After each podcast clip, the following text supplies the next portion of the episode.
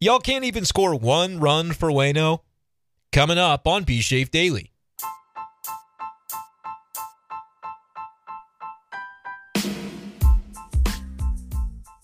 What's going on, everybody, and welcome in to this edition of B Shafe Daily. Brenden Schaeffer here with you in the morning hours of Tuesday, August 29th, 2023. Today, we're talking about a Cardinals loss, but more importantly, another loss for Adam Wainwright in particular, who pitched really well on Monday night at Busch Stadium, the best that we've seen him all year, allowing just one run in six quality innings against the San Diego Padres. But over those same six innings, how many runs did the Cardinal offense provide for Wayno in terms of support? A zero. They did not score against Blake Snell in seven shutout innings for the Padres lefty, as Wainwright becomes the hard luck loser, dropping his 10th decision of the season to fall to 3 and 10. He has now racked up nine straight losses since his last win. And in his last six starts, Wainwright has been the loser in each, racking up decisions in each of those six games, going 0 6 over that stretch. It has been really tough for Cardinals fans to watch this happen to Adam Wainwright. And largely this year, it has been his own doing, his own inability to get outs, to miss enough bats, to hit enough locations, to be precise enough, to be enough with the stuff that he has at this point in his career. But that was not the case on Monday. And that's what makes Monday sting, I think, even a little bit more knowing that Adam Wainwright is still two wins away from the coveted milestone of 200 for his major league career, knowing that this is the final year of Wainwright's career in the big leagues, needs those two wins. And Monday night, he pitched well enough to get one of them and didn't get it because the Cardinal offense, despite what Ollie Marmol insists is competitive at bats and grinding and doing everything that they can to win ball games despite where they exist in the standings the Cardinals didn't come up with any support for Wainwright on Monday. It's that age old conversation that we talked about in the last B Shafe Daily, and I'm going to continue to bring it up for as long as this Cardinals offense struggles. There are a lot of reasons, there are a lot of explanations. You could even call some of it excuse making, but explanations for why the Cardinal offense might be struggling down the stretch with where it is. And a lot of it, I think, is valid. First of all, they faced some pretty good pitchers consecutively. Blake Snell was Monday over the weekend, it was Aaron Nola and Zack Wheeler. That's a pretty tough murderer's row to go up against three days in a row. And the Cardinals, over the last four games, have only scored a combined four runs as a result. Yes, you also have injuries that you're dealing with. I think Brendan Donovan and Lars Nootbaar, the importance of those two players to the Cardinals lineup, with those guys serving as table setters that can get to right handed pitching and kind of keep the line moving, very invaluable. And we're seeing that over the course of this stretch. And I know you also have guys that you're kind of relying upon because you want to see what they can do for the future. Guys like Masyn Winn. We're seeing more of Luken Baker. We're seeing a good dose of Alec Burleson, who hasn't done a lot with his playing time recently. We're seeing guys that are less proven at the major league level. The Cardinals are putting them out there and saying, hey, what can these guys show us as we look to formulate our team for 2024? And right now, the answer to that question has been not very much. But you've also seen lackluster play from a lot of the mainstays that do remain in the lineup. And that results in an offense that has scored just 26 runs over the past 12 games and again, we named some of the reasons. There are other reasons. Sometimes you just slump. That was sort of the explanation that Ollie Marmol gave on Monday night. That there are guys who maybe aren't feeling great at the plate right now. He said some are, some aren't. You always feel like we don't get the full explanation uh, of what's going on behind the scenes because there are things that Ollie Marmol can say that even if they were true, I think would get twisted by the fan base and people would say, hey, that's evidence of Ollie Marmol's incompetence. There are people out there that you won't be able to please right now because the Cardinals are 20 games below 500, and fans don't hear what I'm not saying. I'm not saying you shouldn't be upset. You should be. This is a disaster season by any measure, the worst in my lifetime following the Cardinals, and probably the same for many of you out there. It's bad. It there's no sugarcoating it. But at the same time, I've talked a lot about how you can't necessarily stay in that mode of I want blood, I have angst, I am angry, every single day watching this team because this they're, not that way anymore. There was a time this year where you could feel the thickness of the angst in the clubhouse. It doesn't feel that same way because they know that the losses have mounted to the extent that there's nothing they can do about it anymore. They can win games moving forward, and they're going to try to do that. And I don't question that they're giving effort in, in, in the process, but there's something different to the human nature of it all when you know that you're not playing for a potential playoff bid this year. Like that's a fact at this point for the Cardinals, and they can be giving their 100% effort every moment of every game. I again, I won't dispute that. I'm sure they are. But at the same time, there's a there's a different layer to it when you're playing for something, right? And again, we've talked about how Arenado has mentioned, oh, there's a lot of things you can play for in this game. It's not just like you're mailing it in. And I get that part of it, but it's something different to be playing for meaningful September baseball that can hopefully turn into meaningful October baseball. The Cardinals will not play one meaningful September baseball game this year. And that hasn't been true in a long, long time. I cannot, I'm, in my lifetime, I don't think it's been the case. Maybe in the mid 90s as I was a little one and the Cardinals were still kind of in that in that lull of the 90s where they didn't do a whole lot. But I'm talking for an entire month of September. There's not going to be one meaningful game played. There's meaning to some of the individual accolades that are still on the table. Adam Wainwright's still searching for number 200. He's got to get number 199 first. Last night was a great opportunity for him to do that. He pitched pretty well. Yeah, he gave up eight hits, but that's that's going to be the version of Adam Wainwright pitching well that we see moving forward. He's going to give up some hits. He's going to try to scatter them. He's going to leave them on base. He's going to get a little bit of BABIP luck to go his direction. The balls are going to bounce his way on occasion, and, and he's going to be able to turn in those types of quality starts. He had, had the third one of the season yesterday, the first game all year for Wayno where he allowed fewer than two earned runs. Six innings, one run. Yeah, just one strikeout. Had a few swing and misses, though, on the curveball. The curveball looked a little bit sharper for Wayno yesterday. But, man, eh, given the way the season has gone for him, if you're the Cardinals and you recognize what it would mean to Adam Wainwright to get 200 wins, again, I'm not get, I don't want to be the guy questioning the effort because it's one thing for me to sit here at my computer with a microphone in front of my face and talk about what these guys are doing for their livelihoods and their careers. I want to be respectful of that. At the same time, though, we're analyzing what's going on with this team, and it's just been putrid. Don't claim to be an elite offensive team and have this level of a slump going on to where listen, the full season numbers, those tell the story. I remember back to Paul Goldschmidt talking about earlier in the season when this all kind of started to build for the Cardinals and it seemed like the year wasn't going the way that they had hoped it would. He said, Look, we can say we're getting baseballed right now and we're having some luck that doesn't go our way. But at the end of 162, at the end of a full six month season, there won't be room for any of that. We'll be what the record says that we are. And right now, you can say, well, recently, this little 12 game slump the Cardinals are in from an offensive perspective, where I think only a couple of games of the 12 have they scored even more than like two or three runs. It's been really, really bleak. You could say that's just a microcosm. That's just a, a, a snapshot of the season. It's not the entire thing. But the numbers for the entire thing show what team you are. After 162 games, man, that's a sample size. That is plenty to be able to dictate what type of team you were. And there are teams that have good players that have bad years.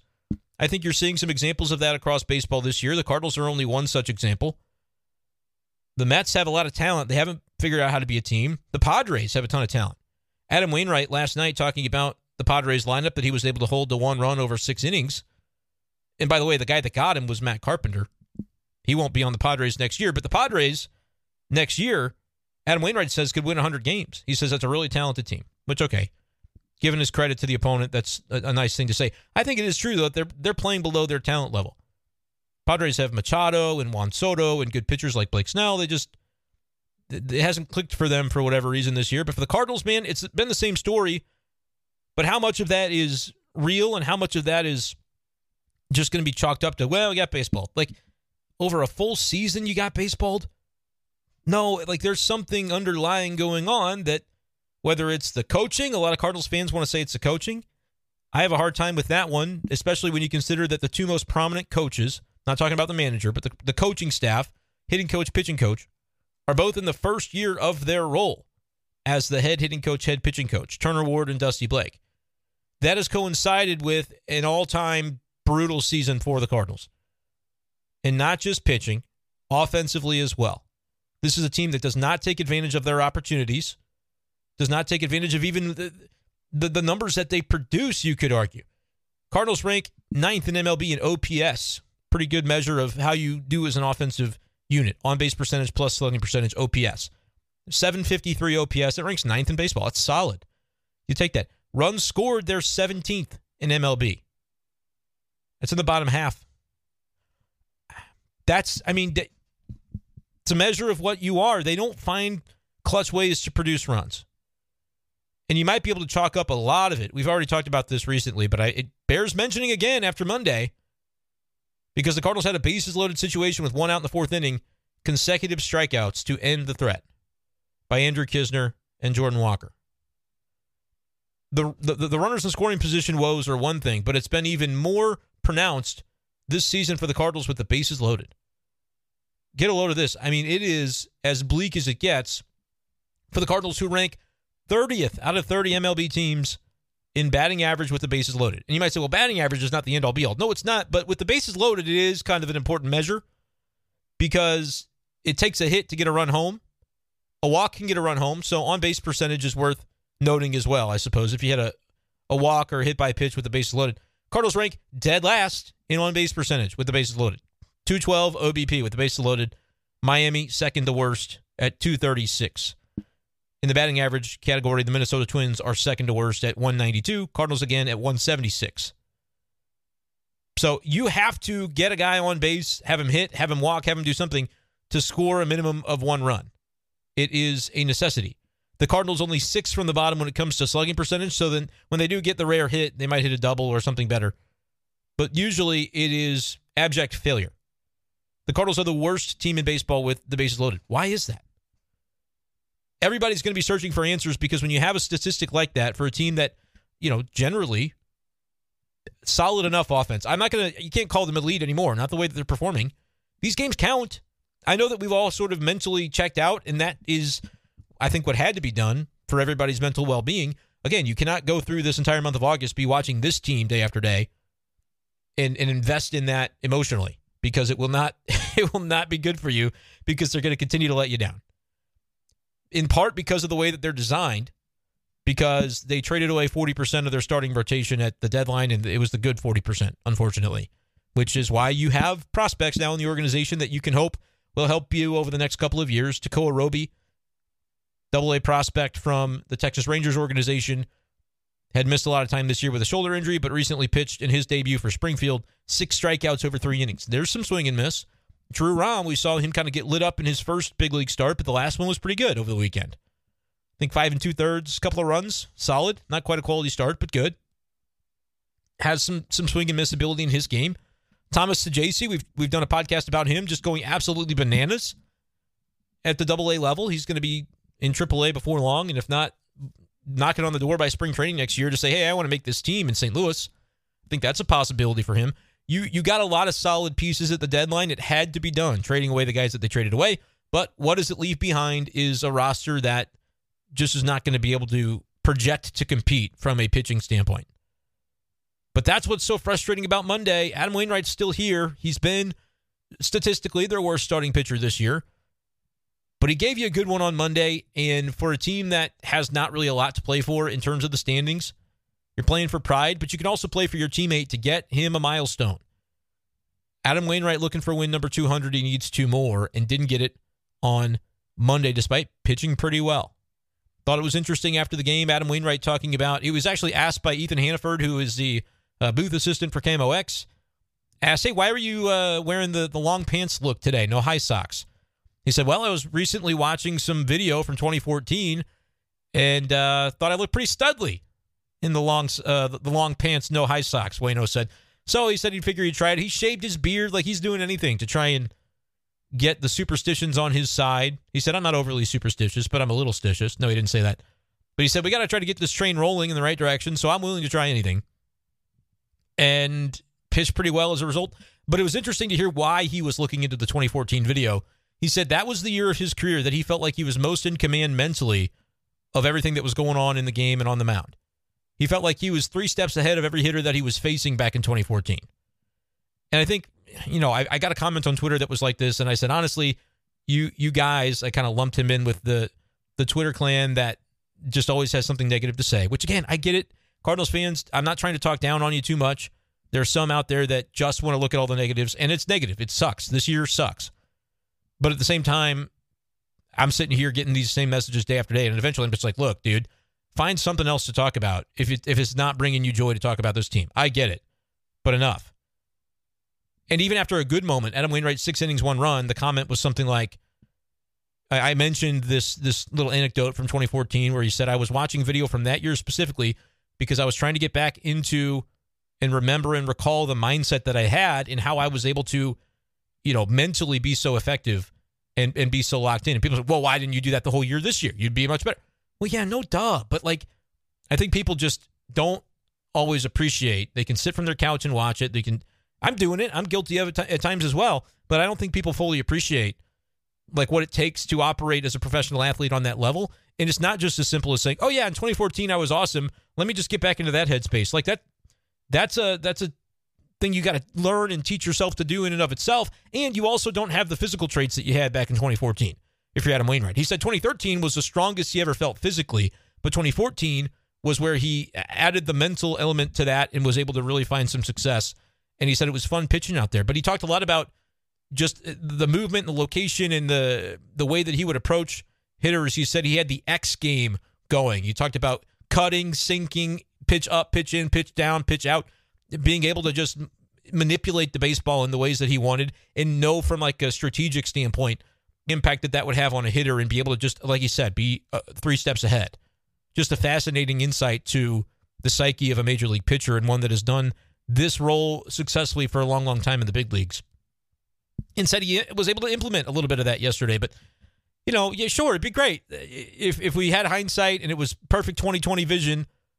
You could go, all right, Wayne. All you got to do is is just capture that mindset when you're dealing with shoulder injuries and you're dealing with trying to just find a way to get through. Just go back to to May or June and capture that mindset, and the, the season will be better. You'll get to 200 by by the All Star break, and everything will be great. All right, whatever. Like I, I just don't think we always appreciate how difficult this is to do at the level that these guys are trying to do it.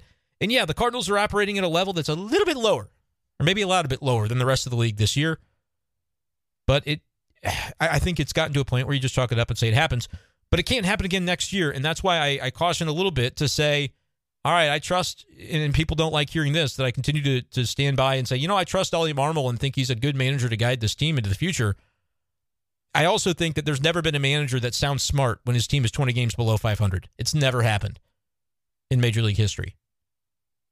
And now more than ever in Major League history, managers not only have to meet with the writers every day and, and those guys get out their notepads and, and it shows maybe a quote will show up in the newspaper the next morning. Now it's writers and you've got TV and radio and a lot of times, almost every time, the post game interview with the manager – has TV cameras on it that's going to be aired not live, but moments later. And then it shows up on social media and on Twitter. I don't think Bally put up the Ollie stuff from yesterday, uh, but usually they do. And he's got to say something every day because people are going to be asking the questions. And right now, those questions are rather repetitive because it's the same old story for the Cardinals every single day. They're not scoring runs. They say they've got a pretty good offense. Why aren't you hitting? That's what everybody wants to know. And Ollie blinked a little bit yesterday when I asked about you know, everybody's just trying to think of different ways to ask the same questions right now and, and see if they're going to get a different answer with a little bit more insight. And again, those answers, I'm just going to be frank with you, usually don't come when Ollie Marmol is on TV. Unfortunately, that's the version of Ollie Marmol that you guys see, but you get to see him after the heat of battle. And if it's a loss, as it has been many times this year, you don't necessarily end up getting the chipper version of him. The, the, the reflective version that's able to kind of sit back and go, okay, yeah, you know, kind of candidly, here's what we're dealing with here. It's just in the heat of the moment, and he's he's got the lights on him, and that's again, I think some empathy is good. Again, I'm not saying that Ollie Marmol has done a great job this year. The Cardinals are a losing organization this season, and I think everybody involved bears some level of responsibility for that. But it's just like with the coaching thing when I talk about, okay, let's evaluate the hitting coach and the pitching coach. Why aren't those guys able to fix what's going on here? It's a delicate balance. First of all, because they're they're in year one of their roles is why it's a delicate balance for me to try and articulate, you know, okay, how good of a job or bad of a job are these guys doing? Well, we really only have the results to look at. And I don't think in the public eye we're ever going to really have the level of detail and insight that the organization can have behind closed doors as to what those guys are or are not doing. They continue to tell us that the coaches are doing a fantastic job and it's not their fault. I wouldn't expect them to say anything differently. I'm not just going to take them at the, the company line and the party line and say, oh, that's true. They're wonderful coaches. We, we don't see day in and day out what actually goes on the level of detail and effort being put into trying to turn this thing around. We don't get to see all of that. I assume it's happening because I'm going to give the benefit of the doubt.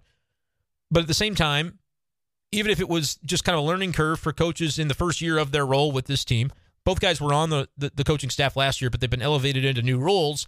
And it unfortunately has coincided with a period where, uh, based on everything else going on, we've talked about the various reasons that this season has gone off the rails. Largely, it started with the front office not addressing the pitching the way that they needed to appropriately in the offseason last year uh, and, and kind of snowballed into other things that have gone wrong and the rule changes in the WBC and everything. You could you can lump okay, uh, fresh coaching staff that's not really familiar with one another. I think is absolutely a factor.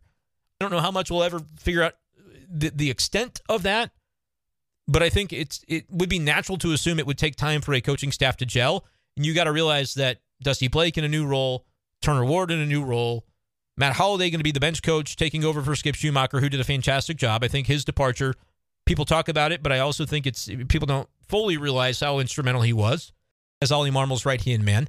Matt Holliday decides a month later, nope, don't want to be the bench coach. Season's about to start. They're about to, to trek down to Jupiter, Florida in mid January. You're a couple of weeks away from from spring training opening. Got to find a bench coach. Joe McEwing, I think they lucked out to get him, honestly because he's a, a veteran of that position and has done it for many, many years at the big league level.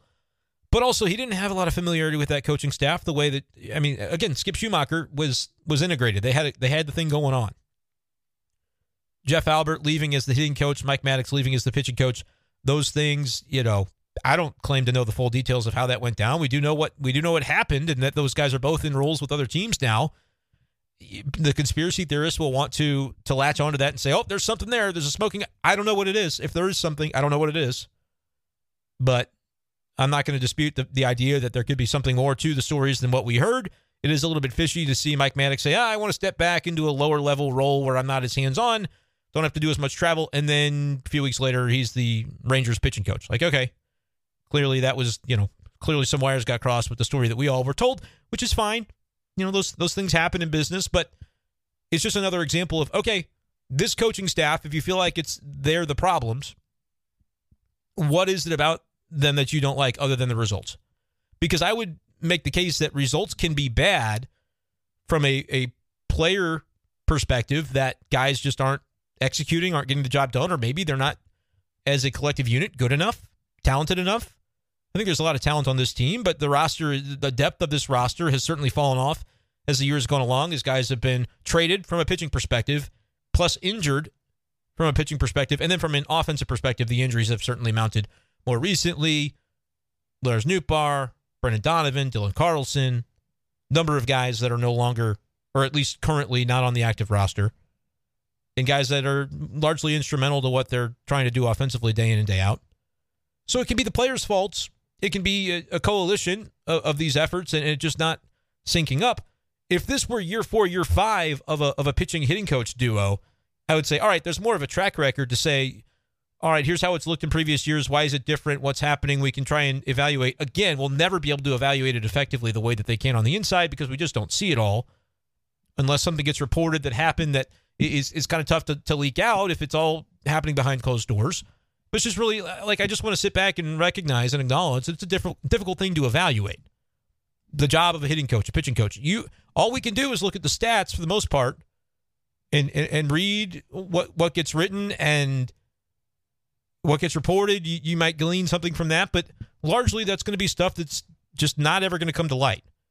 Good, bad, or indifferent, right? I guess sometimes if it's good, you'll get more you know, there was the whole deal about Jordan Hicks moving to the other side of the rubber, and that was something that really clicked in some things for him. Like the good little quips that come from somewhere end up getting talked about, obviously, and the, the things that are just bad performance, you don't always necessarily know the lengths that are being taken behind closed doors to try and get those things fixed. And if they don't get fixed, nothing really may come to light about it, right? But year one for those coaches in those roles, I think it's a difficult thing to evaluate because there isn't that history to fall back on, that track record to be able to compare it to.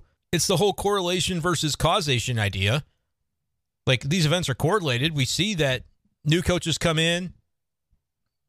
The, the performance on the, the field has declined this year. We know those two things are true objectively, but did the one cause the other?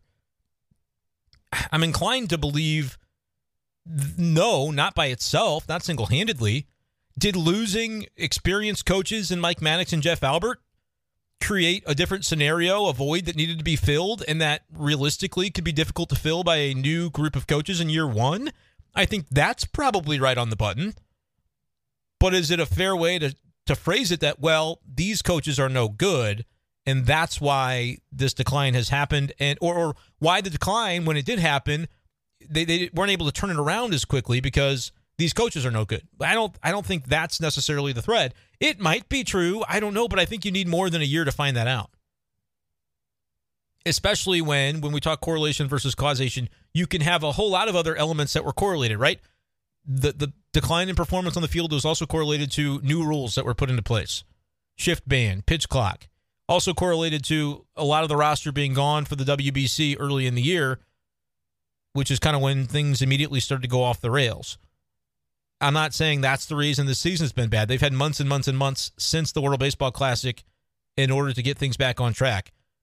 But there's a lot of things that are out there, and some of them might just be coincidental. Some of them might there might be causation there that has contributed to why the Cardinals are struggling or have struggled all year. New catcher, which is the quarterback of the organization, and they had a really, really good one, Hall of Fame caliber quarterback before.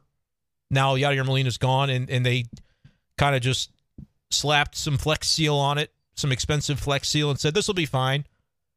This is how it works, right? And they found out very quickly that no, it's not how it works. Willson Contreras has largely been who he's been for his whole career. And probably there should have been some level of anticipation by the Cardinals that you're asking him or expecting him to do things that maybe are not within his skill set because he's not Yadier Molina, and very few ever have been.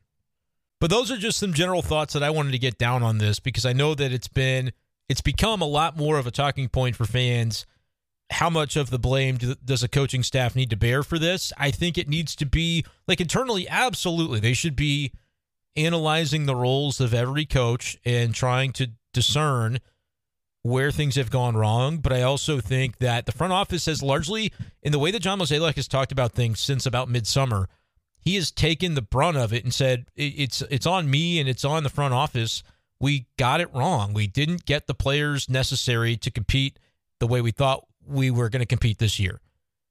And when you put that on yourself and on the front office, it it can absolve some of the blame of the coaching staff because Mo has even said like the coaches have done a great job. They didn't basically pick these players. We did. And when that happens, you can you can kind of take some bullets for a coaching staff that's a little green, a little bit underexperienced relative to what you had in previous years. New bench coach, new hitting coach, new pitching coach, manager in his second year.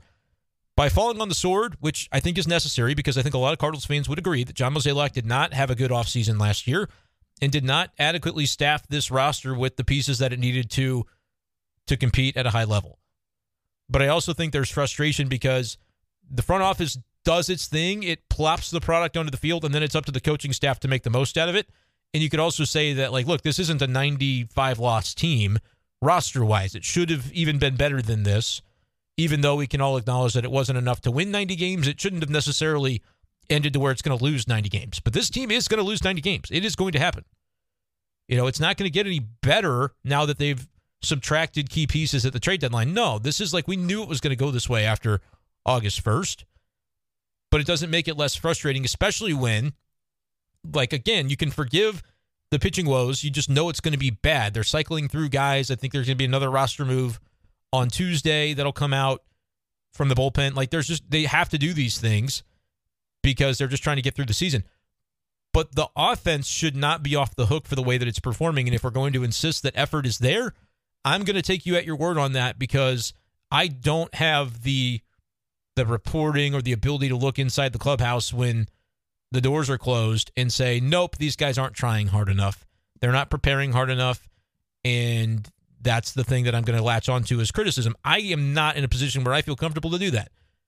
But what that means is I can look at the execution and say, this, like, if this is supposed to be the lineup that gets it done in 2024, I've got questions because it's they're not executing at that level. The pitching is what it is, and it's going to be human nature to kind of feel bad about that and, and be up against it because you know the pitching is probably going to struggle.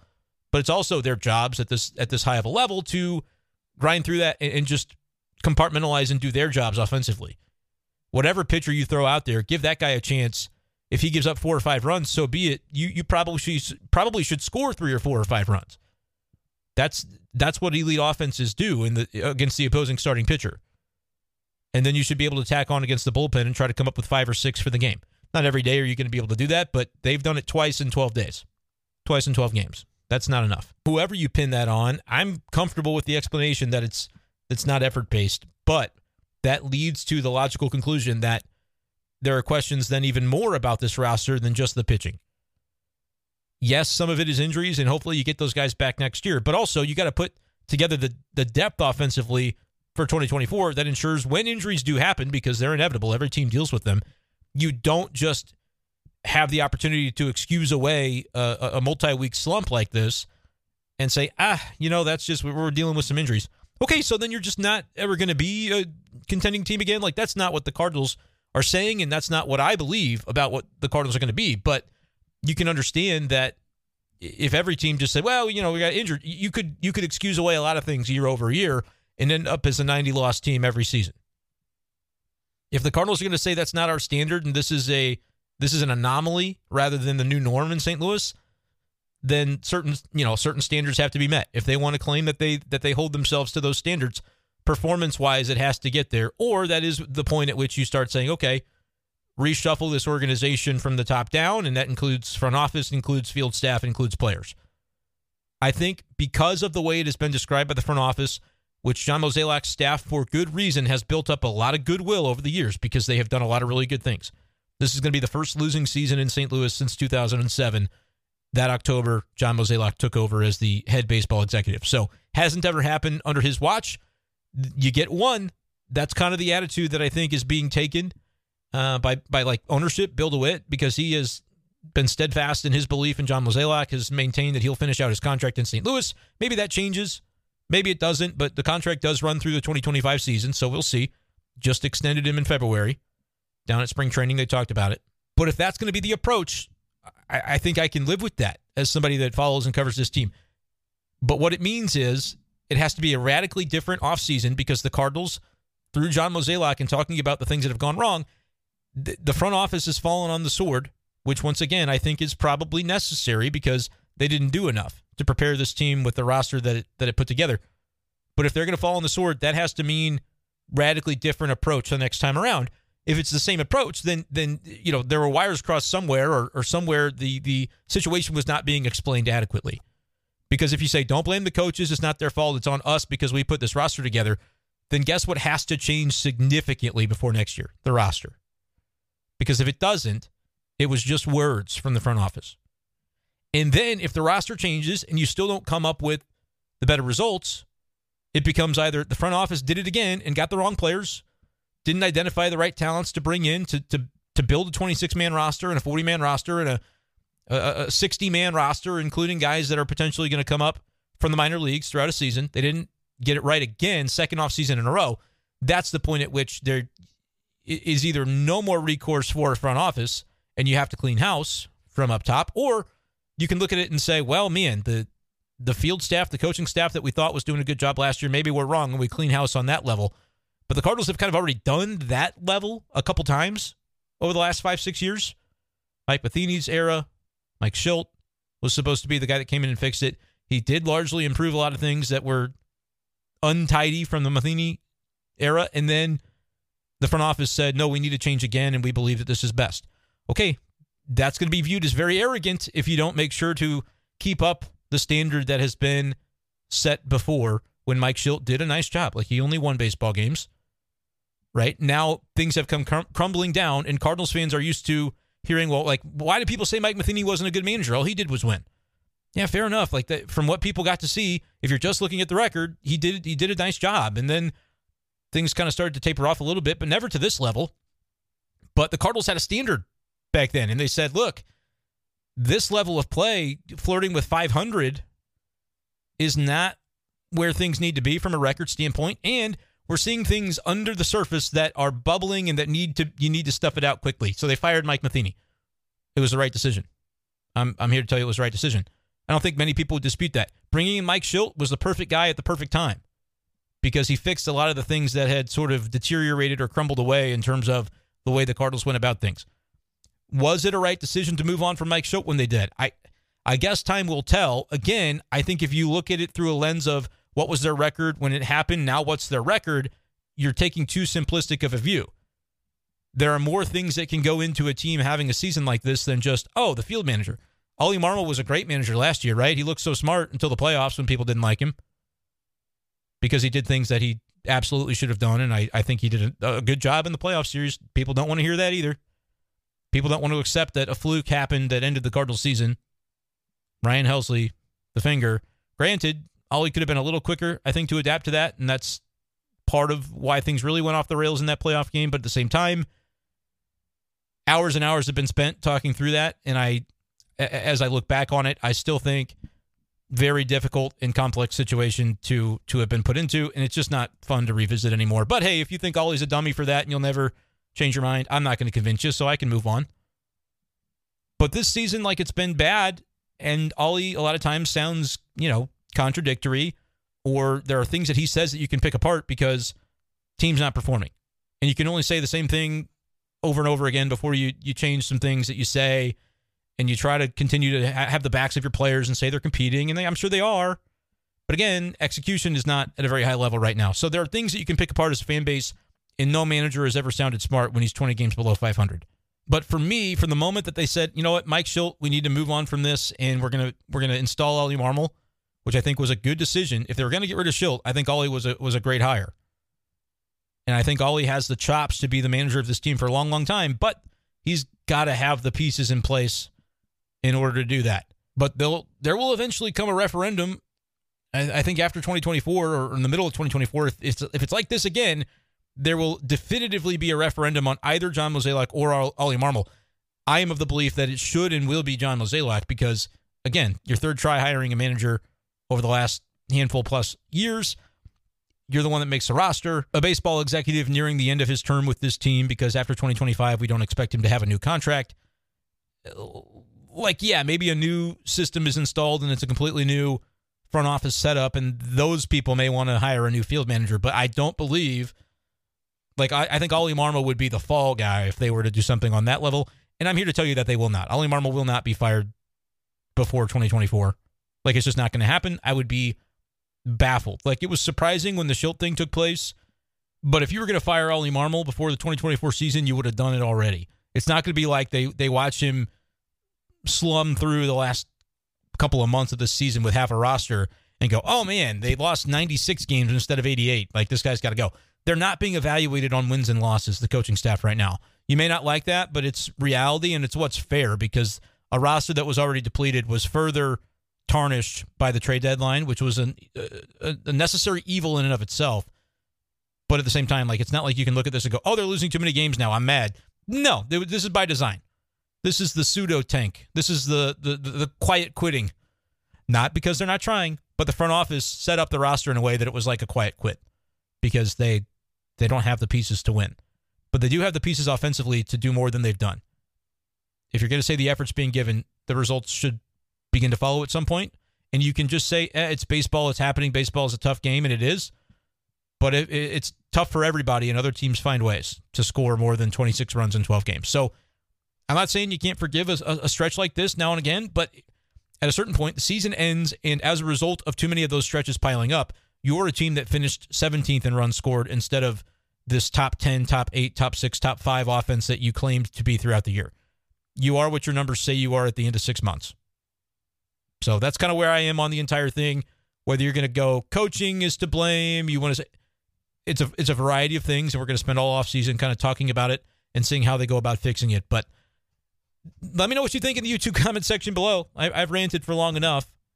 Make sure you guys are subscribing to the Be Safe Daily podcast on Apple uh, Apple Podcasts and Spotify. Hit subscribe on YouTube as well if you're enjoying, this content, enjoying these uh, daily Cardinals conversations. I do want to end on a little bit of a lighter note, I guess. It's Adam Wainwright audio talking about, uh, well, the loss, so maybe not all that light, but this specifically was about facing Matt Carpenter because Carpenter had a couple of hits off of Wainwright yesterday, just classic Carp dinking singles into right field, and one of them ends up being the RBI that – is is the run that charges Waino with the loss. He only gave up one run. The Cardinals uh, did not score over seven innings against Blake Snell. By the time they scored on the Goldschmidt home run, it was already more than a one run deficit. So Wainwright ends up being charged with the loss, but it was actually Matt Carpenter that did it to him. But there is one thing that Carp did not do to Wainwright that Waino just said, I, I, I'm not doing it. I will not allow this to take place. So here's a little bit of Wainwright audio from after the game to wrap things up here on B Shape Daily. Stinky Carp. Golly, we'll send him a we'll send him some room service at four o'clock this morning or something. uh, but uh, my main focus, uh, other than getting him out, was not he is not hitting a home run off me. It's not. I'm not. That's not going to be on my conscience the rest of my life. So um, there was there was a couple of times where, you know, the right pitch might have been a the ride back sinker on the inside half, but I knew he knew me. I thought if he's cheating at anything, mm-hmm. it'll be that just to just to throw one over the fence and have that on me for the rest of my life. And I'm not I'm not going to do it. Mm-hmm. Not going to do it. So kind of funny there from Cardinals pitcher Adam Wainwright after last night's four to one loss to the Padres, getting the perspective on the matchup with Matt Carpenter. It was nice to see Carpenter get a good ovation from the Cardinals fans that were in attendance. Not a lot of attendance at Busch Stadium on a Monday in late August with the way things are going right now. But nevertheless, the fans that were there did applaud Carpenter before his first AB. Good to see him, you know, still sticking around. I know he's struggled this year with San Diego, but you know what? He got paid, so he's doing all right. Like he got paid by the Cardinals, had that really good run with the Yankees, and then parlayed that into a, a, a juicy little contract with San Diego. So it's it's all working out for everybody as as far as that is concerned. That's going to do it though for this edition of the program. Appreciate you guys as always for listening hit that subscribe button. I'll ask you once again if you enjoy the, the content. If you like fantasy football content too, check out my other YouTube channel, youtube.com slash at B Schaeffer FFB, talking fantasy football as we uh, wrap up baseball season. And I uh, will continue to do stuff on this channel, obviously. Talking Cardinals in the offseason is going to be way more fun than talking about them now. But if you want to help me out, I need to get that thing to a thousand subscribers so I can make a little bit of money from that one as well. And uh, you guys have been great supporters of me. So if you like football, check that out youtube.com slash at B Schaeffer FFB. That's going to do for now. Appreciate you guys as always, and we'll talk to you next time on B Shafe Daily. Peace.